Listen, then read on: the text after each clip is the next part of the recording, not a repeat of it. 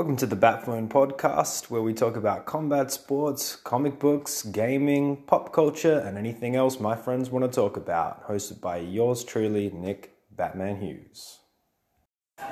Okay, picking up the Batphone this week is none other than my longtime friend, highly requested, one of the best beards in Jiu Jitsu, Dan Dwyer. How are you this morning, man? I'm good, Nick. Thank you for having me. Everyone wanted you on. so you had to have me. Basically. You're like the enigma of the Jiu Jitsu scene in South Australia. Well, yeah, I tried. Yeah, well, you try pretty well. You do you do very well for your trying. Um, but uh, you know, I have to put you over. You know, like obviously we've known each other for a very long time, but uh, I've seen your your passion for jiu-jitsu begin and progress, and it's never stopped. You know what I mean? You are now the co-founder of Grapple Apparel, the co-founder of Grapple Sport, which is a competitive tournament, and the sole founder of From Bully to Black Belt, which is a youth organization. Uh, along with that, you've legitimately traveled the world to Yeah. do jujitsu, like legitimately traveled the world specifically for the purpose of training in jujitsu. And I think throughout that process, you've really learned what a good gym culture is and could be. And you've brought those lessons back to Trinity MMA. So when you chose to come back to South Australia and start training with me, that was a great honor to me. And you know, that's that's happened a few times now where it sort of struck me where people have come back to jiu-jitsu to train with me uh, because they felt like they have a home there and they felt like they have a connection there. And that is a great compliment to me. It's a great it's a great compliment to the community that we've built uh, at least up until that point. But you've now been an integral part of building the next part of the community because you do have that grounding in what a good gym culture can be and you're now involved in spearheading our youth and juniors program in conjunction with Avery Clements and William Pan and Matt Budd. Uh, you take privates uh, with adults, you take privates with anyone. You really go in on helping out these people with the details of their jiu jitsu. If they reach out to you for your expertise, you always reach back. Uh, and you're taking regular classes as well. So no matter what it is, you know, whether it's apparel, whether it's competitions, whether it's charity organizations, whether it's youth programs, whether it's juniors programs, whether it's adult programs, whatever you're doing, you're doing it for jiu-jitsu. And you're doing it for the betterment of the people around you. And I think it's worth, you know, I love having the, the podcast to do that, but I think it's worth being able to state in front of someone the sum of their experiences from the perspective of another person. So I'm very proud of you. And I would have to congratulate you on all of your endeavors and what you've been able to achieve. It's been fantastic having you back at the Academy, you know, as a rolling partner and, and as a friend. So let's do it, man. Let's go back. Okay? Right, let's go. Please. Yeah. Take me back to where the passion began and what was the inception for you into your jiu-jitsu? Sure. So, um, I was a big uh, pro wrestler fan, like yourself, Yeah. growing up. Um, was a big um, WWE fan, and um, eventually uh, started having an interest of doing something other than the gym. And uh, I was staying uh, with a family when I um, returned from living in Melbourne for a bit, and one of the guys was like, "Oh, do you want to watch uh, UFC?" And I was like, "Oh, wh- what's what's this? What's this?" And he's like, "Oh yeah, you know, it's sort of like like kickboxing and like wrestling." I was like, "Oh yeah, cool." Well, you know, I just imagine like you know, sort of like a cage match or something. Yeah, yeah, Like, yeah. Someone's gonna someone's gonna climb over Yeah, the top. exactly, yeah. Jeff Hardy's gonna Swanton Bomb back into the middle. Um, Through a table, of course. and ironically enough, uh, Brock Lesnar was on the card. So Oh, I was wow. like, oh, damn. Like, yeah, I was like, yeah, I mean, I'm going to drop some Brock Lesnar WWE knowledge now. And I was like, is Paul Heyman in his corner? I was like, absolutely no clue. Um, so sure enough, I watched that card and um, it was, uh, I think that one was actually Brock Lesnar versus Shane Carwin. And okay. he finished him with a head and arm triangle Yeah. choke. And I was like, judging from that promo, uh, Brock Lesnar was going to get knocked out because Mm. Shane Carwin has these like lunchbox hands. He was knocking everyone out, and I was just completely in awe. And I remember going to the gym the next day, and I was just going like an anytime fitness, and I was like running, and like went in the sauna, and there was this guy there, and he's like, "Did you watch the UFC on the weekend?" I was like. Yes, yes, yes, yeah, I did. This is my like first ever one. He's like, yeah, you know, I've been doing like jiu-jitsu and I'm, I want to, you know, do a fight. And I was like, oh, where do you, where do you train at? And he was like, oh, you know, I train at um, uh, SABJJ. And I was like, that, that's cool. Uh, tell me what about it? And he started going into details. And I Who um, was it? I, I, I literally Surely you know. no, I literally don't. So like within that week, I went back and I don't think I ever saw that guy again. It was just Scott. Gavin. Scott Gamble had a six pack. He was just talking shit all the jacked. time. Yeah, yeah. Um, uh, so yeah, um, but yeah. I so uh, I went home and like I started uh, trying to find more DVDs to watch. So I watched a couple of other UFCs and I was like, you know what? Like I really like this jiu-jitsu stuff. Um, I thought I was ridiculously pretty at the time, so I didn't want to get punched in the face. And You s- thought you were ridiculous. I still think I'm ridiculously pretty. and I still don't want to get punched in the face, so that's where I was at. Uh, I, I was not not uh, sort of like you know to toot my own horn, like, but I was like, yeah, I, like I'm a pretty boy. Like I don't want to do this, and just the idea of getting punched in the face wasn't appealing. But the We are who we are. we are who we are, Dan. Yeah. yes, so um, yes, I obviously was uh, quite high on my horse. Oh Um, gosh. but hey, the, hey, you met me in a few, you know, in a few, in a few sentences time. You meet me, so let's Yeah, talk yeah. about who's been high on their. Yeah, so, um, so yeah, so I think I went home that day and I, you know, googled SABJJ, and it was only around the corner. Uh, it was when they were at uh, Stepney, I believe. Um, no, just uh, behind the Coles, like Yeah, the, yeah. the sushi chain. So that was like the third or fourth home because they used to be right around the corner from me out east. Uh, yeah, it as was well. when they um, it they was, went from Martin. Yep. So they actually went from yeah, like Portrush to Martin to um, oh, just behind the reservoir at uh, It was Paradise and Newton, and then they went to Stepney after that. 2009 I was there, so I think they were only there for like a small period of Mm. time. Um, but I remember uh, messaging Michael, and he called me, and then he was telling me a bit about it, and I was like, okay, so what? Can I come into any class? He's like, come into this class. This is the one I think's best for you. So I rock up to this class, and there was this like tiny man kick flipping outside of the gym, and funnily enough, it actually turned out to be yourself. So I was like, wow. Like I remember you trying to kick flip, and for like months, like I remember you trying to kick flip, and then one day you landed it, and you just like let out this like cry of joy. Because I was Um, so shit at flip tricks, man. I still am, but I was like a bowl skater. But you know, there's this there's this draw to try and be good at doing tray flips and kick flips and stuff. And I was, you know, still doing doing jujitsu and still playing rugby. I think at the time, and then trying to kick flip was like my part time pursuit. it was fun because like I remember like rocking up and like as we do, we go to our first lesson, um, which I'll touch more on uh, again. But like I remember going there and coming back, and every time I came back, you were out the front, you kept trying to land it, and then like you get so close, and like we were all sitting along that like wall out the front near the gate, waiting for Michael to rock up and unlock. And there was just one day like you landed it, and you were just like it was so it was it was wonderful. I still remember it. It was perfect. no one cared but me. No, it was literally just me observing Yeah, it because yeah. I've been there for six months. Yeah, it's like the Mandela effect. Like in your mind, there was twelve people watching. Yeah, like everyone. There was was a crowd of fifty. There was like food trucks. So there was like a big party. um, so yeah, so I, I did my first class, and um, I think I partnered up with Sean Buckles. Uh, and uh, weirdly enough, uh, our first lesson it was a calf slicer. Um, so the first submission I Your ever first learned lesson is a was a calf leg lock. Um, That's and- the first submission I ever learned as well. Was a heel hook. yeah, it's it's crazy to think back because like I went for so many years without doing leg locks, and obviously like my first introduction was a calf slicer that I wouldn't have been able to do until I was a brown belt. Um, but then it came time to rolling, and I remember speaking with yourself, and I think maybe Tom and Mike at the beginning of the class, like you all introduced yourself to me. So I was like, oh my god, this place is so cool, everyone's so nice. Uh, and then it came time to roll, and um, I was sort of standing awkwardly, like most people do at their first time. And you came up to me and you're like, "Do you want to roll?"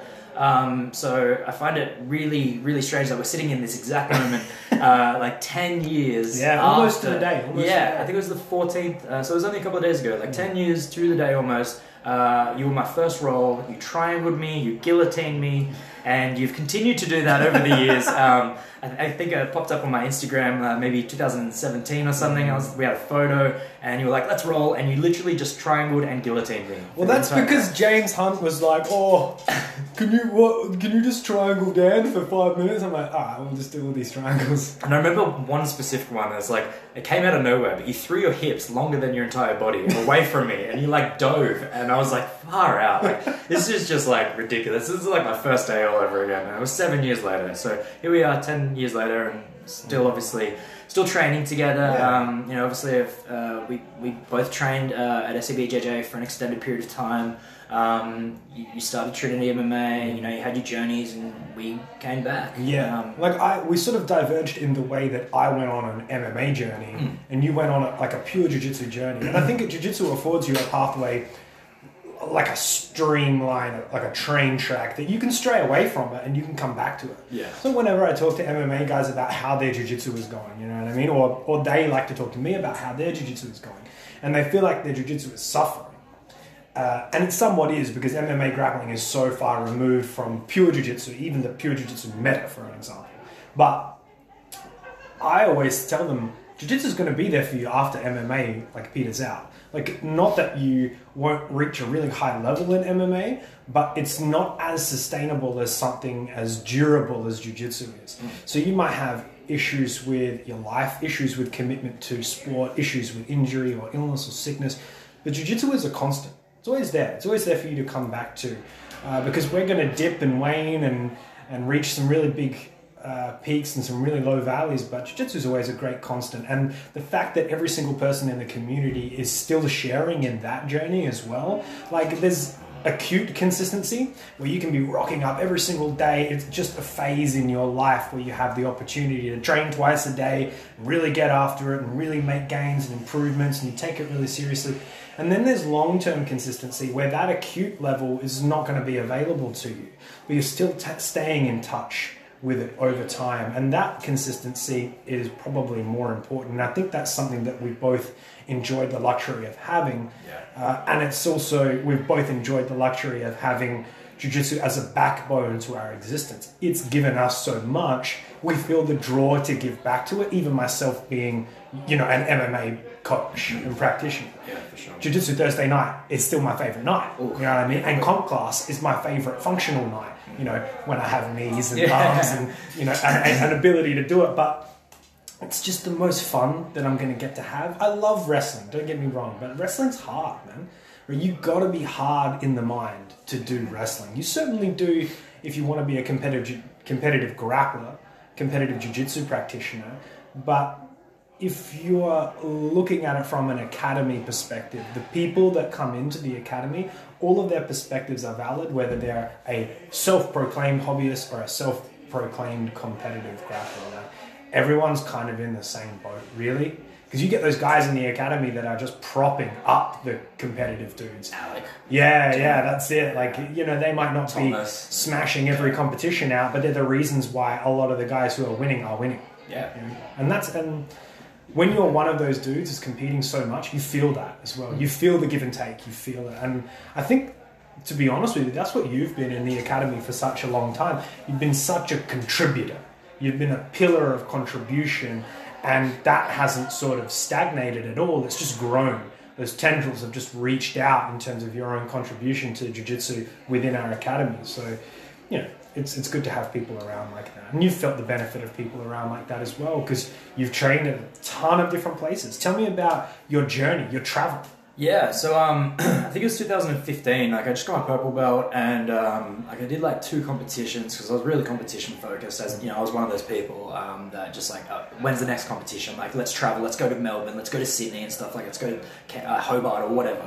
Um, and I started to get like really bored with the other aspects of my life. So I was working nine to five. I was just in that routine, and of course I had jujitsu, but that was what I wanted to do the most. Um, and I just got this urge to travel, and I started saving, and I only planned to go for like three months originally, but I ended up saving enough that I was able to travel for nine months.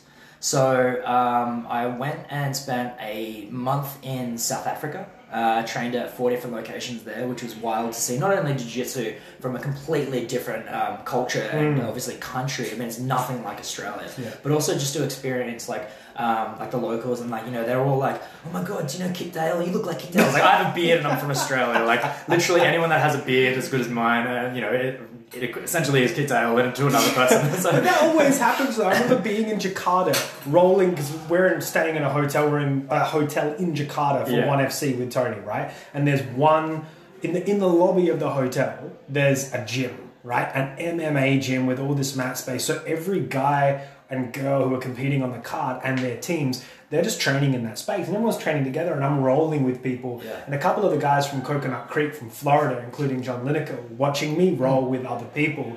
And of course, I'm doing leg locks and I'm Yeah. doing heel hooks. and then, you know, and some of that's not super accepted still, like Yeah. from, from a traditional perspective.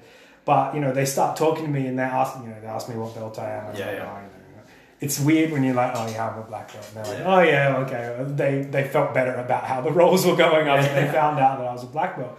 But they hear me speak and I'm Australian, right? Yeah. So I'm a black belt from Australia who's doing heel hooks. What's the next question? Oh, do you know Craig Jones? and I'm like, Yeah, yeah. shit, I do. yeah, yeah. I think everyone's like that. Everyone's like, yeah. Yeah, yeah, Yeah. great. Like, I, I get it now. Like, was um, you know, like my girlfriend Avery, she's obviously from America, so I was traveling over to America, and this was around the time when Craig was like really blowing up and stuff. So I was like, oh yeah, you know, I'm, I'm from Australia. Well, where do you live? Oh, Adelaide. Do you know Craig Jones? I was like, yeah. They're like, have you ever have you ever had a match against him? I was like, yeah, he's beat me three times. Yeah. He beat me twice in one day. How's that Synergy Pro where everyone just comes up Oh. like they're like, oh, I also oh, remember being that day where Yeah, you got smashed by Craig Jones four times? Like I had to fight to the finals. Yeah. like, so I had to fight to get to the finals. to Nobody talks about the other matches. Like I had some really good matches that no one cares. Like Yeah. you got trounced by Craig Jones. I'm like, well, I'm not alone. You know Yeah, what I mean? like, not to not to feel too bad, but so did Leandro Lo. So I mean, like, I, I'm on the same I'm on the same wavelength. That's so funny because I had that uh, black belt super fight Yeah, with Kane, AJ right?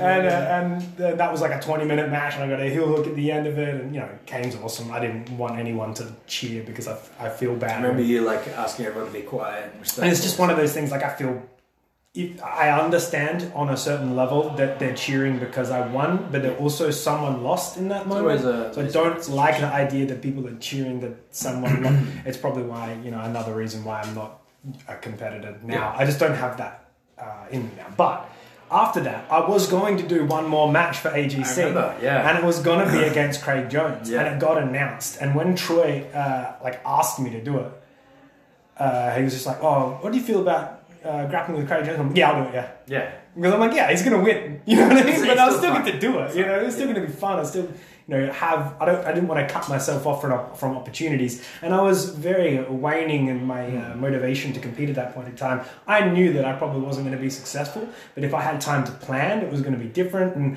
I wanted to come in because around that time, DJ Jackson, he'd had a, a match with DJ Jackson. Went to Yeah. a draw and stole him out. And I just needed some shit. I'm like, I can do that. I can still- I can still out. You know, but then in the meantime, he beat Leandro Yeah, yeah. So I'm like, oh, he's probably not going to come back to Adelaide and have a fucking match with me. Yeah. It's classic. Yeah, that, that Yeah. was that was the that was a good time. I think it was just after. I think like it got announced after he won the trials, but then like it was like happening, but it was after he went to ADCC for the first time. Yeah. Like, I'm pretty sure from memory. But it's it's wild though. Obviously, like yeah. I mean, we get that now, and I'm sure it'll happen in the future as well. You know, like for all we know, like Alec blows up in like five years. We go over to Jakarta or America, like, oh, do you know Alec? We're like, yes, Yeah. he's been beating me up for the last five Yeah. years, so it's gonna happen. There'll be, there'll be another person. And like Craig is a legit phenom. Yeah. You know what I mean? Like uh, I think possibly still aspects of what he does are underrated. Like uh, you know, yes, he is a natural talent, but he places himself at his own detriment, places himself in rooms where he's not the best, and then rises to the top every single time you put him in a new room. He did it at Absolute St Kilda. You know, he was getting hammered a little bit by Kit Dale and by Lachlan, and then boom, you know, within a year he's at the top of the food Yeah. food chain. He's doing it. He did it in the blue basement as well. You know, got hammered by all those guys, and now they look at him like, oh shit, hmm.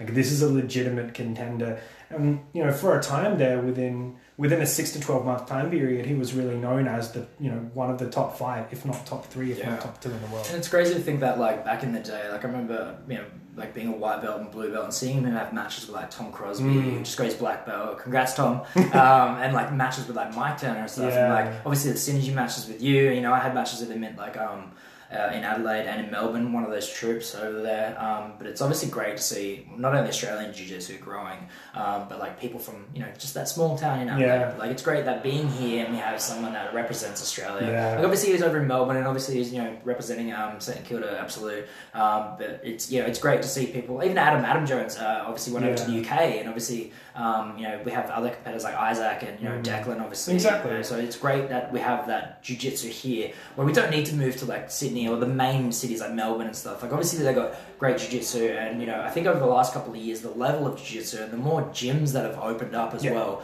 starting to be, we're starting to become one of the hubs in Yeah. Australia for like good jiu-jitsu tournaments. Yeah. We've got AGC Invitational where we get people from all states coming over to compete at different weight classes. Um, you know, at, at the moment COVID's sort of like pre- uh, preventing um, James and I from running grapple sport. Yeah. We had like we had Jake Matthews coming Yeah. over to face Lachlan Conway. You had some brilliant matches lined up for that. wait, as soon as COVID, so for those that are wondering, Grapple Sport will go ahead. We are just waiting for the capacity. Um, we need a 300 capacity to run the show the way that we want to because we want to run it for the athletes. We want to give 25% of ticket sales to the competitors because without them, we can't run a show. We could easily run a show like, hey guys, you want a chance to compete for a $2 medal? Yeah, well, you better make us a lot of money. Like, that's not what we're about. We want to promote local businesses. We want to help people make money so that they can train. People that like Isaac and Declan, the ones that have like committed their lives to jiu-jitsu. Mm. There's lots of blue belts and purple belts that are in that similar situation. That given the right financial backing or the opportunity to make money when they compete, we want to create that. Mm. Um, but at the same time, we also want to get people like Jake Matthews that are interested in coming down. You know, that we've got like um, there's a uh, world champion that's up in Queensland at the moment. Uh, he's he basically said yes to a four man tournament which was going to happen at the end of this year on Grapple Sport 2, but obviously with COVID preventing that from happening. Mm. But we do have bigger names for the second card yeah. as well. So, but we just got to get past this, which we all will. Yeah. Um, and yeah, but the wheel turns and everything comes back around. If you what you're describing is fantastic because I'm a, I'm a firm believer in an archetype for a successful sport. If you take any successful sport, possibly even Olympic established sports, we're talking about soccer, swimming, gymnastics, whatever it is. In order for that to be successful, you need to have a good, strong focus on grassroots development. So you need to have low pressure, amateur, junior development systems in place, whether they be local low pressure competitions. Mm or mid-tier state level competitions, yeah. right? And you need a scale up. So you need both ends of the spectrum. You need grassroots and elite and everything in between so that these athletes have an opportunity to progress and step up these rungs. Because without both of those tiers, without an entry level and an elite level, there's nothing to walk into and there's nothing to progress to. So having these things around like AGC Invitational, grappling sport, the idea of a possibility of making a living out of jiu-jitsu out of grappling or reaching a new height and new level gives people an incentive to evolve and progress. And we're talking about craig jones and guys like isaac guys like declan guys like lachlan conway and guys like lachlan warren right? So they definitely represent south australia and they represent uh, maybe they represent an academy but not so much. They represent themselves and what they really do is they represent a new idea behind jiu-jitsu and grappling. Let's have a look at what's happening right now with Lachlan Conway and M16. Yeah. With Beachside and M16. Okay, so you've got Taylor Ford there running wrestling. You've got Adam Jones running grappling. You've got Declan Moody running grappling there. You've got uh, Lachlan Warren's going to be joining. Okay, Lachlan Conway at Beachside growing a real hub of high level jiu jitsu have now linked up. That unit there will be the absolute St. Kilda of grappling and jiu-jitsu in this state moving forward that hub that we were talking about and it's come about because all of them have the knowledge and understanding every individual i just mentioned that cross training is incredibly important the truth behind having no ego is the ability to open your doors with no consequences, right? Because they see they are a product of the best parts of that system coming to fruition. They understand intrinsically that that's where true evolution and progress comes from. They're not so concerned with their own brand and personal image. They're concerned with the progression of the sport because that's what's brought them to prominence. You know, and that's what's happening right now. And it's so cool that Trinity MMA gets to be a part of that via yourself, who spearheaded the initiative of Advanced Open Mats on Wednesday, and they've yeah. become a massive part. Even though I can't do them because I'm working, you know, they've become a massive part of endearing us to the community and making sure that we're a part of that evolution from a jiu-jitsu perspective. Yes, we are an MMA-based academy, but we don't want to shun or hide away from the elements and aspects which comprise MMA, especially the ones that have such a strong community base. Yeah. So you've traveled the world yeah. and you've brought that back with you. So all those names I mentioned, you're one of those names as well, because you've brought the understanding of that ethos with you and spearheaded it within our academy. Yeah, and it's awesome to see that. And we're going to reap the benefits of it. Everyone around us is going to reap the benefits of it. I, I couldn't, you know, it's funny because I'll talk about Lachlan Conway just quickly because we fought each other in the very first state championships of jiu-jitsu in state oh, wow. in our in the state uh, in the final. Yeah. All right, and I won't talk about who who won or lost, but to see what he's been able to achieve now. Yeah. He's also traveled the world, lived in India. Yeah. Uh, was you know one of the head coaches of an MMA program over there. took those life experiences with him, had some setbacks in terms of injury, Yeah. and he's now as well. You know, from 2008 to now, where he's spearheading these new initiatives on a state level. It's pretty special to see, man. These are guys that we grew up with. These are guys that back in the day were as, as awkward and we, as weird as we were. You know what I mean? Like you talk about me being a skater kid trying to land kickflips outside the academy. you know, he's the same. And now we're heads of an mm-hmm. academy, and we're actually at the forefront of evolving the art and evolving the sport. And so are you. It's pretty amazing. Like when you think of it in those timelines. Yeah, well, I mean, just with the whole beachside M16, like uh, guys at uh, M16, what they're doing with the M16 Open at the moment, Yeah. like they're they are up there with obviously being one of those gyms that are so open to cross training Mm. and like I think my initial um, introduction to cross training would have to be at the web. Yeah. um, with Dylan Opitz, man, like We've talked he- about this before. Oh. that was the initial that- hub in for South me, Australia. that just like that gives me legit chills Yeah. just thinking about going there and like Dylan playing because I'm happy. like that's just like oh, like the, the little videos and the web, like um the challenge that they Mm. used to run. They were the first. He was legit the first one to do Yep. anything like that. It was amazing, and obviously like so ahead of his time. yeah, and obviously like Dylan, you know, has uh, recently got his black belt. So another Congratulations, Dylan. Oh my Uh, God. so well deserved. So Like, overdue. Like, him and Tom, like oh my god, like, so overdue. so yeah. it's Yeah. Tom, Jesse Hughes, and Dylan, Yeah. like within two days of each other, got their nuts to see. So good. Um, but I think without that initiative at the web, like I don't think I would have really been introduced to the um, positivity that comes from cross training. Mm. And for me, like I, I'm a shift worker, I'm a youth worker, so my uh, schedule isn't nine to five at the moment. It's weekends, it's evenings, sometimes it's early start. So I don't always have that opportunity to train. And I think that's why I wanted to travel. So like I went to South Africa, I went to Europe, I went to America, I went to Asia, I went to all these different gyms and the schedules, the classes, the instructors, like the rules. There was so many gyms that like I brought so many like things back that I wanted to have for myself because I missed it and I Mm. longed for that experience. Yeah, and then such other- a good way to put it. and, yeah. and then there's these other things that like okay I, I don't specifically agree with this and i don't Mm. specifically agree with that and i mean there's things in the traditional gracie jiu-jitsu that i don't specifically see benefits to but obviously they have their purpose and obviously traditional wise traditional martial arts in my view like they you know it's great to keep that but i love the idea of you know the newer styles of systems. So like obviously like i've been training for 10 years so i've seen the themes like it was the baseball bat chokes and then it was like the, the guillotines and then it was like the twisters and then suddenly like 10th planet started blowing up in australia as well. Um, and obviously like frank barker in melbourne has been doing that for years now and now that we have uh, 10th planet here in adelaide like the guys are coming in and they, they have great competitors entering into agc entering into like m16 open and i go down and train with daniel like whenever i get a chance to um, and the community that like he's created down there if I had never got the opportunity to cross train, I wouldn't have seen that. Yeah. And for me, like after traveling for so long, coming back, training where I trained at, and like developing my current style, um, and then coming back to Trinity, like the first thing that you basically said was the doors are open. You come in and you train. If and then you awarded me the opportunity to. Um, you know, run like the midday Wednesday class, which um, for you at that time were like you know not that many people were attending, and then I started taking six a.m. classes because my uh, work that was basically the only time and i started to grow a 6am crew um, and then with the introduction of the advanced open mat i just wanted everybody to come and train together. Um, i think eight different gyms is the most that i've had at one Yeah. wednesday morning session. And i mean we've had we've had black belts from down south. We've had uh, jeremy skinner's come in. Yeah. like, we've had people that have come and visited from other states where they may not have had the opportunity to train with some of those people, but like if there's an opportunity to present it and your coach allows it, I would highly recommend to cross train, hmm. even if it's an open mat, or especially especially if you travel interstate or hmm. overseas.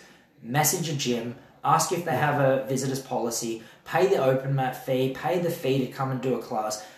Just experience training at a different gym because I mean a lot of us we start like jujitsu near me into Google and stuff like that, like you know, and like okay, this place is closed, so obviously that's Yeah. going to be the first one. And I mean, it's great that obviously people do that, and to start jujitsu is such a like hard thing to do for a lot of people. It's even harder to come back and continue, and obviously, like it takes a toll on our bodies, as you know, and I know, and I'm sure a lot of people listening to this have injured something, or they wake up sore the next day.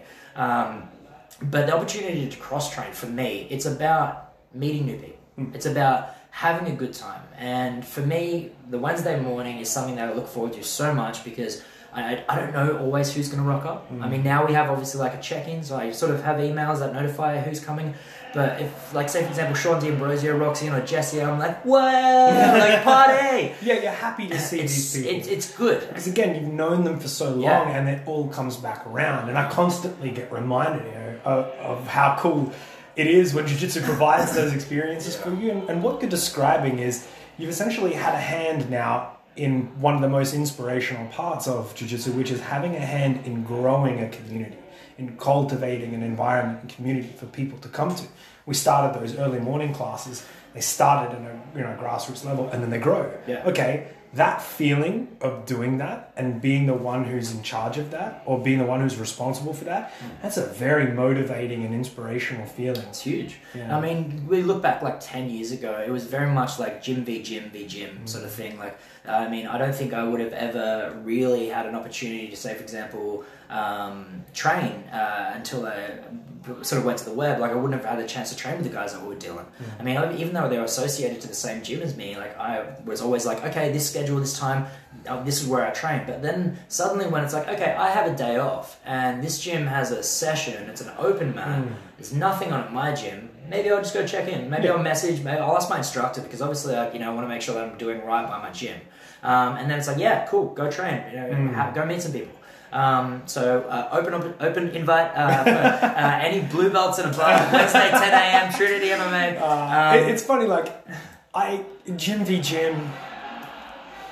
It's still it's still happen. I mean, it has to happen. Yeah. You know, you're proud of where you train, but within that pride comes under, comes understanding Hmm. of what you what you're actually proud of. So there is a benefit to having a home. Oh, right? 100 percent. But there's a much greater benefit to having a home that supports you Yeah, right? And where you really feel the support and trust and confidence of those people around you. If I know, if I believe in what I'm saying and my techniques, then I'll never be afraid hmm. if you go and train somewhere else Yeah. and learn from somewhere else. Like, will I get upset if you watch a YouTube video? like, it's it's uh, the logic isn't sound. Yeah. You know what I mean? If if I was worried that I was going to lose clients or lose business or lose students or lose friends because I'm inferior, yeah, I'd be shit scared that people weren't going to come back to my academy. But Leo was the first one who said it to me, man. He's like, "You're a good teacher." You're, you're a good coach. The way you speak to people, the way you make them feel, the way you set out sessions and the techniques that you're teaching, it's good, man. So why would we ever be afraid if someone went somewhere else that they weren't going to come back? Of course they're going to come back. And a great advantage of having a coach who's not an instructor, like an instructor will show you techniques that they do that, that you might be able to replicate. A coach will guide you to being the best version of yourself that you can be. Uh, and that means techniques outside of their own personal scope, right?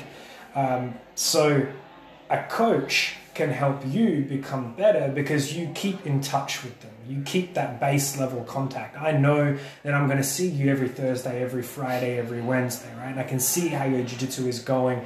You pick up a technique from here, you pick up a technique from there, you have an experience rolling at an open mat, you're going to bring it back home Yeah. and we're going to forge it into something that's really relevant for you because I have the advantage as your coach to see your development in long form. So both sides of that coin are really, really vel- relevant as long as the both sides of the coin exist. Yeah. If it's one-sided, like if you go to every open mat but never come to class, or go to every Yeah. class but never do an open mat, then you're gonna you're cutting yourself off from the best possible progression. I mean, open mats obviously like to roll to have fun, but you, you don't always learn a technique that you would from like say for example our Thursday night. Like our mm. Thursday night, it's very like it's technique focused, and then we roll, of course. Yeah. But if I was just a roll, you know, I wouldn't obviously just get the technique that I need to progress. And I think the way that I see uh, open mats and training is very similar to how I see like a job, for example. If I go to work every day and I'm happy, I'm gonna stay at that job. Yeah. If I go to work every day and I'm miserable, chances Yeah. are I'm gonna look for another job. Yeah. Like if you create a culture in a jiu-jitsu gym like here at Trinity, um, like they're gonna keep coming back because they're happy. And I think for me, like uh, I actually just uh, heard a quote the other day, and it, I may be wrong in saying this, but it was like. Uh, hate brought me to jiu-jitsu, but love made me stay. and I think that's wonderful because interesting, I mean, yeah. a lot of people come and they're like, man, like I was bullied or like I'm so angry and I just need to take my frustration out. I'm gonna go punch and choke someone, and it's like, Mm. oh, you do that, but then some, you know, you see those memes. It's like, you know, before jujitsu, and then after jujitsu, like so loving and caring and smiling and stuff. But like for me, when I leave jujitsu, like yes, I'm tired. Yes, I'm maybe sore. Um, I probably got beat up, but. Damn, it was a good time. Like I saw some of the people that I've seen for like ten years. Yeah. Or I met somebody new and I did something like I, you know, helped them with the warm up or I helped them with the technique. Yeah. Um, and obviously, once again, like you know, the opportunity that you've presented me to become a coach here is a big thing for me as well because I really share. No, I'll be I- okay. I really. I had one this morning and I'm beaming. Sorry, Um, people are retarded. they can't read. I've got a big sign on the door saying podcast in process, and people don't want to read it. They just want to be like, I want to listen now. I want to listen right now. I need to hear what he's saying. I need to be in the room. I want to get on the podcast. um, so I have no idea what I'm saying. But um, but yeah, like uh, for me, uh, the jujitsu uh, coming in and being a coach, it's able the ability to share my knowledge. Um, and the jiu-jitsu now compared to 10 years ago completely different like if you watched a jiu-jitsu instructional from uh, 1996 to one that bjj fanatics released last year you're gonna see different jiu-jitsu But you know, it's interesting. Like as I said right at the beginning, the first submission I ever learned was an inside heel hook, it's same it's same and it was Frank Shamrock. that's nuts You know what I mean? Like Absolutely. and because catch wrestling and pancrase and stuff like that, that was what I was watching initially Yeah. because I came from Muay Thai and then wrestling, right? So the idea of submissions for me was you choke someone or you take their feet, right? Because they're the opposing extremities. So if I can't get your neck, well, I'm going to get to your feet. You're going to give me one or the other, and that's a pretty good prevailing overall thought Yeah. process as well. But yeah, it's just interesting that that was the f- because I, it was so far outside of the jujitsu scope at that time. I came to jujitsu later, mm. And it gave me a lot. It gave me humility. Yeah. It was the first time that I realized you could be humble and be good at the same time because I hadn't had that experience yet. And it's funny with footlocks as well. Do you know the history of uh, the Fadda organization, the opposing? So there was Gracie and then there was Fadda. okay There's two different that gyms. Uh, No, no, still jiu-jitsu. okay Still the divergence of jiu-jitsu in or the divergence in the emergence Okay. of of jiu-jitsu in Brazil, right? So they ended up calling them sapateiro, okay the Fadda gym, which means shoemaker.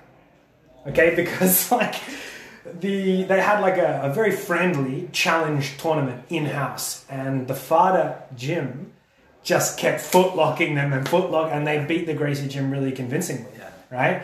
But that was a good thing, okay? The next time they had uh, an in-house tournament, the Gracies had caught up, Ah, but they were still pissed Yeah, at all the footlocks. Yeah. So every time one of the father students went for a footlock, that's Zapatero, like they just call them a shoemaker, you know what I mean? okay But it's, Cool. it's interesting, like there's so many little stories like that behind I love that because, like, for me, it's like you're looking at uh, like IBJJF. Like, obviously, like leg locks were seen as frowned upon. So for me, that makes sense why they banned them. Yeah. so it's like, like, oh no, no, no, no, that, that technique's terrible. We're not going to allow that. Yeah, Um, I mean, I can also see why didn't set in line with the fundamental concepts of jiu-jitsu that had they had established, i.e., position hierarchy and dominance, leading to a submission because they didn't have the sophistication behind the leg lock game to establish control points before securing a submission in a in the sense of a leg lock. So even something as simple as a basic leg, you know, grapevine or outside ashi or whatever, it's still a relatively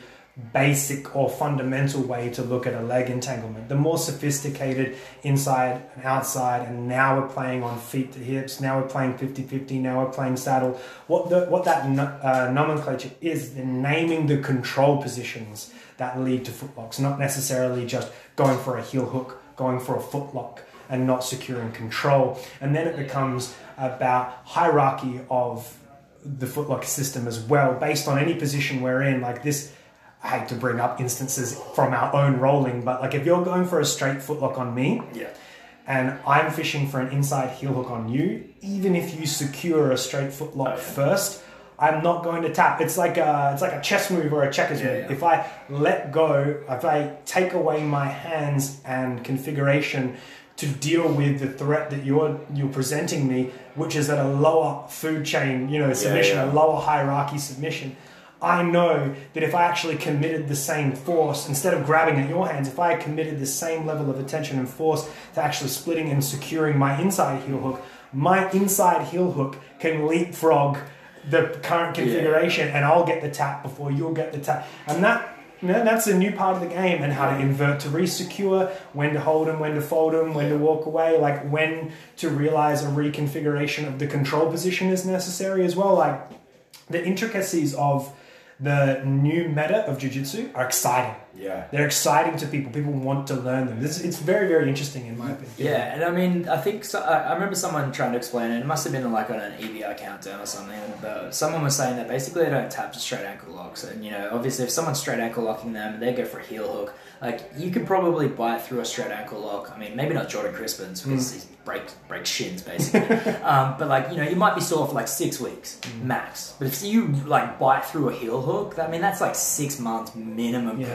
Probable damage. Like with the amount of damage inside heel hooks could do.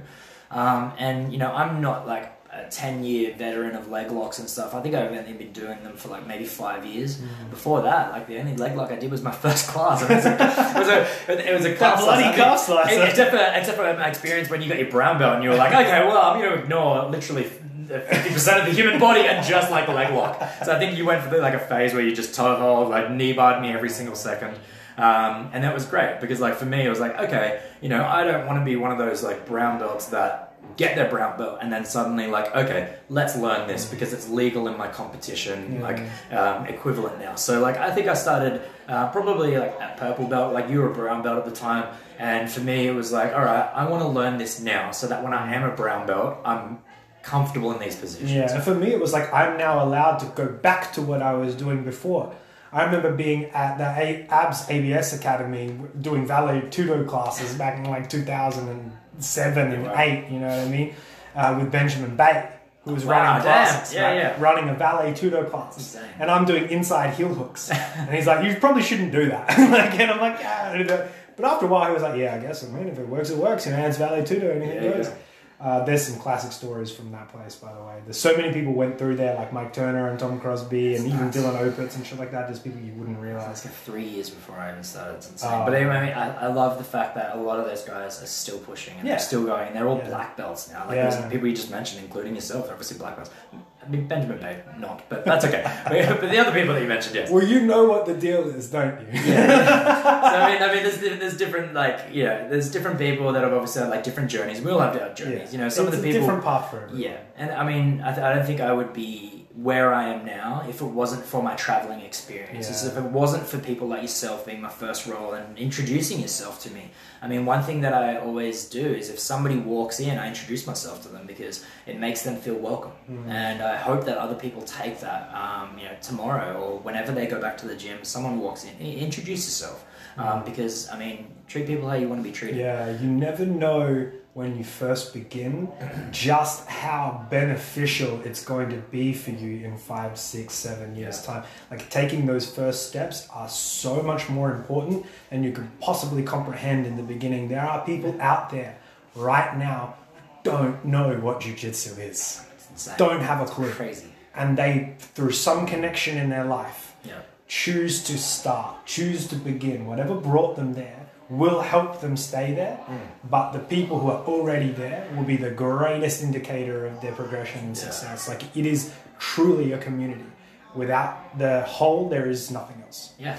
And I, you touched on it briefly, very briefly before, but it was something you said that really struck me. Is like you were beginning to see less passion and less relevancy in the other parts of your life, and that's why you traveled to try and bolster jiu-jitsu. And Yeah. to be honest with you, what you've done now with the advent of grapple apparel, grapple sport, from bully to black belt, those are things, structures that you've set up for yourself to further your passion because these are this is the part of your life that means the most to, to you. And you want to make it your whole life. You want to make it the most meaningful pursuit in your life. So talk to me about grapple apparel james hunt how it all came to be Yeah, so um, James uh, started training at another academy that I was at. Um, he came in and he, I think he maybe messaged me on Instagram or something like that. Like, hey man, I'm coming along, and he knew Jordan Crispin, and he came in and I partnered up with him. First day, what I do, introduce myself. You know, he doesn't have a partner, come with me. And um, yeah, we started training, um, started doing leg locks and stuff like that. Uh, James became fascinated about that, ignored fifty percent of jiu-jitsu, including guard passing for five years, um, and then He got angry with me when I was like, "You need to pass." he gets angry still, still salty. Um, but yeah, then he um, he he, had, he had basically yeah started up a, an apparel company, and I was like, this is cool. This is uh, I like this stuff because Wasn't Harambe like one of the first? well, things- yeah, that was one of the things, and I think that that came from like us just like randomly like talking one night. Like we were like, let's just do some cool stuff, and then Yeah. sad, obviously passing of Harambe, we're like, we need to commemorate this.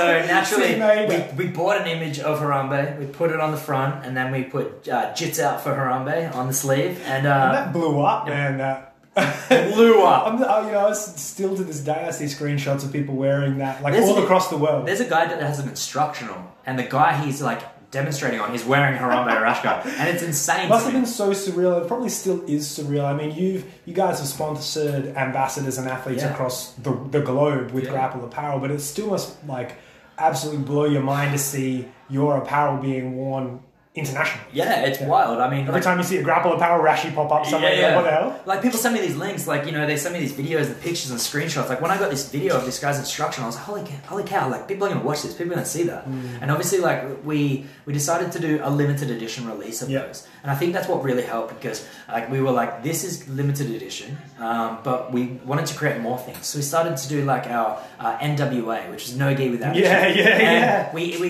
we launched that at a competition, and we sold out that day, Yeah. and like we wanted to be different. Like we didn't want it to be like this ain't your grandmaster jiu-jitsu type Yeah. of like old school like ranked rash guards and stuff. We wanted to put a spin on it. And then we started delving into the world of like custom apparel for gyms. Yeah. And for me that was a huge thing because once again it came back to the community. It allowed me to mm. venture out to you know, Element Jiu-Jitsu it allowed me to go down to South Coast. It allowed me to go to Armour and Progressive and go to all these places that I know existed but I never had the chance to visit. So for me, that really helped me once again introduce myself and meet, uh, cross train, like just become a part of the jiu-jitsu community. Yeah. I mean, yes, we all you know train. Yes, we compete against each other. Um, but like you know, just because we compete against each other doesn't mean we can't be friendly. We're all doing the same Yeah. thing. We all love the same thing. We're in a small thing, like we're in a small, sort of unique Yeah. niche sport that obviously people have their football and stuff like that. You know, they all go to games, they all wear their like matching shirts and stuff like that. So that's what we wanted to create Dude, through these actions, your actions, like creating grapple apparel and reaching out to the this is what actually smashes negativity. It smashes like people say politics is like a term that gets thrown around. I don't really see anyone like making true political moves to sabotage each other. Like it's just negativity. Yeah, it's just uh, unnecessary negativity towards people who are doing the same thing Uh, you're doing and loving the same thing that you love. And the actions of like creating a, a homegrown apparel company that reaches out to many gyms and you know provides and that smashes through that negativity Yeah. a whole lot. And for me, it, it like it sort of like touched home for that negativity. I mean, for me, I see it somewhat as like borderline bullying, uh, Mm. which was a huge thing for me, um, and hence the reason why like I'm starting when I'm starting with from bully to black belt. Yeah, and because- this, this is the thing that I wanted to ask you about because this is the newest venture for you, Yeah. and I think in time it will possibly prove to be the most event- beneficial and the most meaningful. That's We've right. talked about Grapple Apparel, we've talked about Grapple Sport before, but Yeah. and you're co-founder in those organizations, but you are the sole founder of this organization. So From Bully to Black Belt is a youth organization. Please talk to me about it. Yeah, so um, weirdly enough, uh, started like 2020, so this year. Um, it was pretty much March is when I really started thinking about this. Um, coronavirus happened. Uh, lots of people were getting sick. People were dying. It started making its way to Australia, and I started feeling really, really bad one day. And I remember going to bed on Friday night, waking up the next day, and I felt like I'd been like training for three, four hours the day before, but I hadn't. Like I, I was at work. And I woke up the next day, my whole body was sore. And as the day progressed, I started getting worse and worse and worse. So after I went home, I, I finished work, went home, um, and then I was like, I think I need to go get a, a COVID test. So I went and had the test, went immediately home, uh, and I was sitting in my house for two days. And I was thinking, what if I have this? What if this virus is inside me right now and I only have a small amount of time to live? And I thought to myself, what am I going to leave behind? For me, I want to not only leave memories with people so that they can remember me, but I want to leave something that makes an impact. And for at least 10 years of my life, went from primary school through to high school, I was not the popular kid. I was. I, I moved around. I went to different schools. I, I was bullied, and I, I tried my hardest to obviously not be in that situation. But it just, and I was just that awkward kid. I was that chubby teenager. Like, and for me, starting jiu-jitsu, it gave me confidence. It, it gave me motivation. It made me meet some of the most wonderful people I've met from all around the world. Um, so, starting from bully to black belt, my objective is to introduce jiu-jitsu at a young age to the youth, starting in South Australia and then across Australia, and who knows from there. But my objective right now is to talk about bullying that more than it is currently talked about.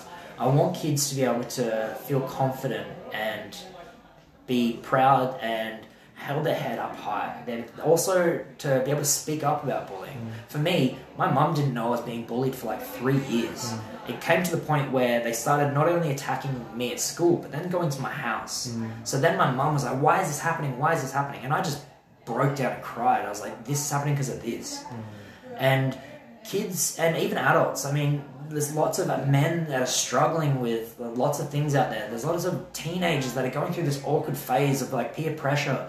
But even kids as young as five and six, like I'm a juniors coach here at Trinity, and I've had kids that are five come in and tell me that like their parents come in and tell me they're being bullied. You know, maybe it's because they're a little bit chubby or something, or maybe just because they don't have the fanciest gadgets and stuff. And I've got also we've had a kid in here, hey, um, like he's 11 or 12, and he was a bully. And I'm currently putting together a video package to explain a little bit more. But I spoke to his mum, and he was she was like, look, I need to pull him out of training. And I was like, oh, can I ask why? And she said like he's mixing with the wrong kids. He's been bullying his younger brother, and he's been doing jiu-jitsu outside of the gym. And one of the rules that we have here is that Yeah. you do jiu-jitsu on the mats where it's safe, because we all can observe and pay attention. So I asked her if she could call me. She called me, and I just explained to her. I was like, "Look, I'm obviously not going to overstep my boundaries here, but is it possible if you bring him into the academy on Monday? And I just want to speak to him. I just want to ask." What's his view from where he sees what he's doing? Is, is, is he fine with this? Does he see this is okay? But I sent her this unedited video package of me talking about from bully to black belt. And funnily enough, he's in that video because we had a training session here. We had um, risk take films from down at M16 come in, film the training session, and the kid was featured right at this point where I said that I was bullied as a kid. And there's a, a, a little clip of him smiling. So his mum showed him that video, and he just started crying he immediately felt bad about what he was doing. So he comes in on Monday. I said, let me talk to him before class. But what I actually did was I waited and I spoke to him after class. I wanted him to think on it a little bit more. He knew that it was coming. And after class, he goes to make his way out. He goes, see you guys. I said, hey, come in. And stands in front of me, looking very sheepishly. And um, I said, I think we need to have a talk. And he goes, yeah. He hangs his head a little bit low, starts getting lower, starts looking towards the ground. And I said, you're better than this. And he starts getting teary. And I just said to him, like, you are better than what you're doing. Right now, you are either mixing with the wrong kids or you're a little bit overconfident because of your training. And I said, we look up to you as coaches. We look up to you as one of the higher ranked and even like more skilled kids. But not only do we look up to you, we got you got five, seven, eight, ten year olds that look up to you as well. Like you're a role model to the younger kids here. But at the same time, you've been bullying other kids. You've been bullying your younger brother. So I said to him, I was like, if you're going to continue this, like your mum's already said that you won't be able to train. And I said, do you want to train? He said, yes. Um, and I said, well, I need to see some change from you. Within a week, he'd stopped talking to those kids at his school. He realized he was mixing with the wrong crowd. He stopped bullying his brother, started having more respect for his mum and dad. Um, and when you know, I look back and when I was his age, like I didn't care what my parents think. They were awkward. I was, I was young. They were old. Like I don't want that. But for me, introducing a kid to a martial arts, and I don't care if it's jiu-jitsu or if it's another one, but kids learn different things from martial arts than they do, say, for example, football or basketball. or One something. So for me, the idea is that I want to unite the jiu-jitsu community. I want to unite the martial arts community, and I want to find a way that I don't care if it costs the price of this delicious no clink, no drink coffee that I'm drinking right now. thanks to $1.20. guys. I don't care if it's a dollar. Like I don't care how much people like want to contribute, or even if it's literally just creating awareness. Yeah. But I want to be able to raise some funds and be able to allow gyms to offer a training program paid for by from bully to black belt for low socioeconomic families or for kids that have been extremely bullied. Um, so there's a friend of ours, uh, French. She has a friend um, who has a daughter, and her daughter ha- uh, was bullied and had her teeth kicked in at a McDonald's just around the corner. Um, and she, she lost confidence. So I offered to teach her um, jiu-jitsu with her mum for free for 12 months. Um, and after I initially said that, I mentioned it to Mike, one of the owners of Trinity MMA, and he said, "Look, if you want to offer her a 12-month uh, training program here as well, we'll happily arrange that because what happened to her is extremely unfortunate, and obviously that seeing that place that I train at, that's that's wonderful. Like I want that, and I can't be all across the stra- the state or the country. So that's why I want to get support from every gym, if possible, to reach out to me. Once I get launched, you guys do the promotion and advertisement. Like I'll, I'll provide some flyers and everything, but you guys know your community. I just want to do something to help the kids in your community, but I need support. I can do I can do it by myself, but I could get more support from everybody else. So Well, Dan, you've just you've just highlighted the most important function of martial arts that that could poss- it could possibly present, regardless of any championship or elite level that we could try to get to. Breaking cycles of abuse and breaking cycles of bullying because they are cycles, the abuser and the abusee.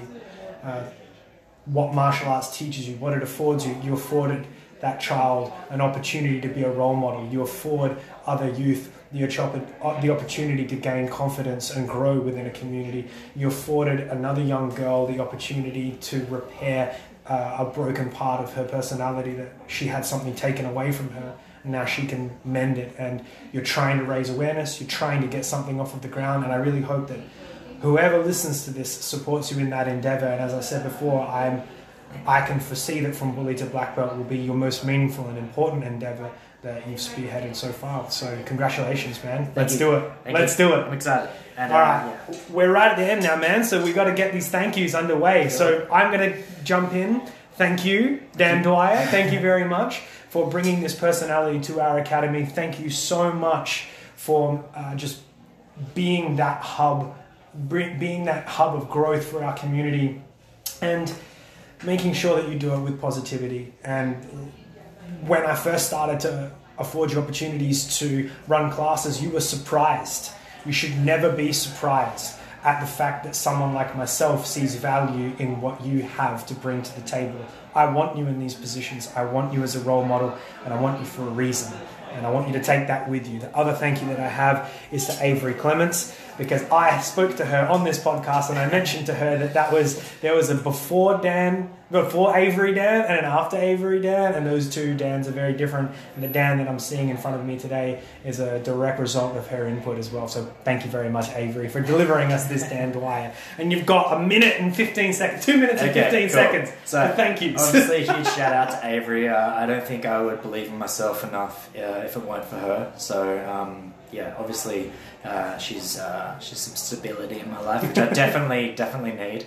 Um, shout out to uh, and a big thank you not only to my first uh, coach, but any other coach that I've trained at in Adelaide, but also throughout the world. Um, a big big thank you to the jiu-jitsu community for those that attend my advanced open mat uh, for those that support any of the adventures that i have um, a huge thank you to yourself and obviously trinity mma um, uh, yeah I'd, like jiu-jitsu is wonderful and i think that if we all be a little bit more positive uh, it could be even better Yeah, and we all have to partake in that.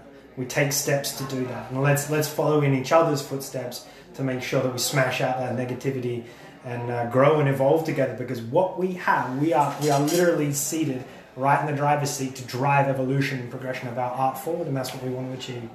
So uh, with that, you you know what the deal is, man. You're gonna get your black belt when you can heel hook things. So Can we roll now? Is it Yeah. when that actually happens, I'll grade you on the spot. Okay. Thanks. no worries. Thank you so much, Dan, and thank you everyone out there for listening. Please stay tuned because we're going to be back same bat time, same bat channel for all the bat fans out there.